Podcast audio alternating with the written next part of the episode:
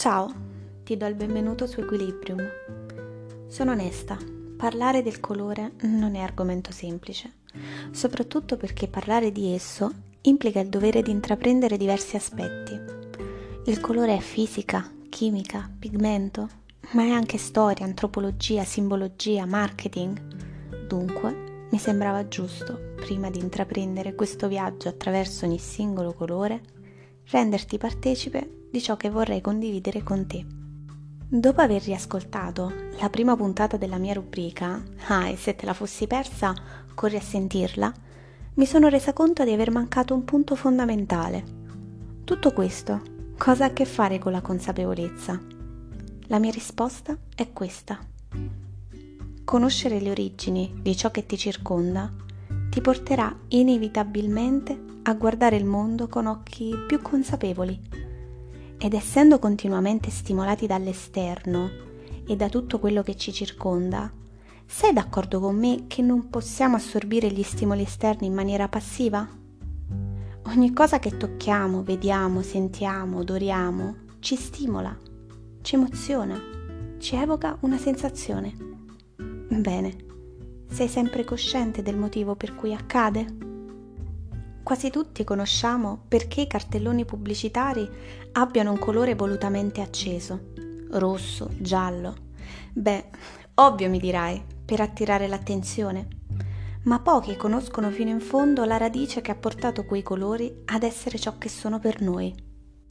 Bene, il mio obiettivo è proprio questo. Nel mio piccolo, ovviamente, vorrei renderti consapevole di ciò che guardi. Ti racconto una storia. Una giovane ragazza, appena diciannovenne, entrò per la prima volta nella Galleria Nazionale di Arte Moderna di Roma, la GNAM per i più. Appena varcò l'assordante silenzio della prima sala, si trovò di fronte a due opere.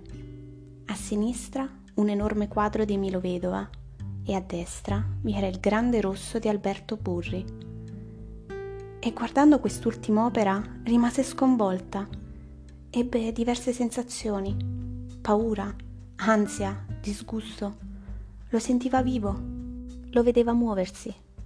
Poi avvicinandosi si rese conto che quelle emozioni gli furono scaturite da della semplice plastica rossa bruciata.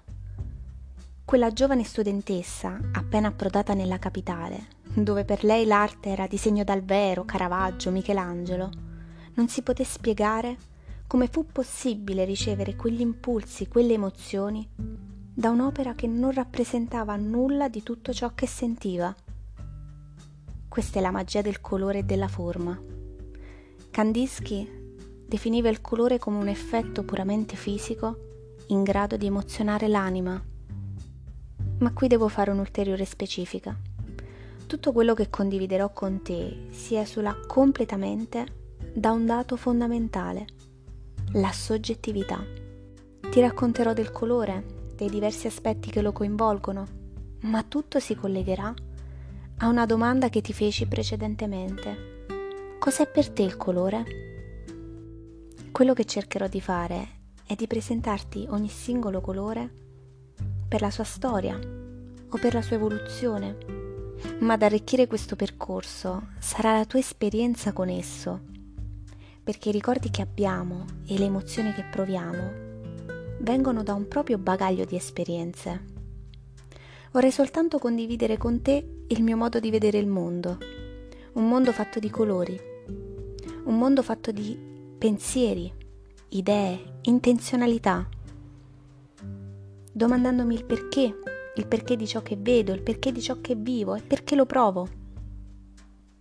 Sai, non è così scontato porsi delle domande, non credi? Ti sei mai emozionato guardando un'opera d'arte?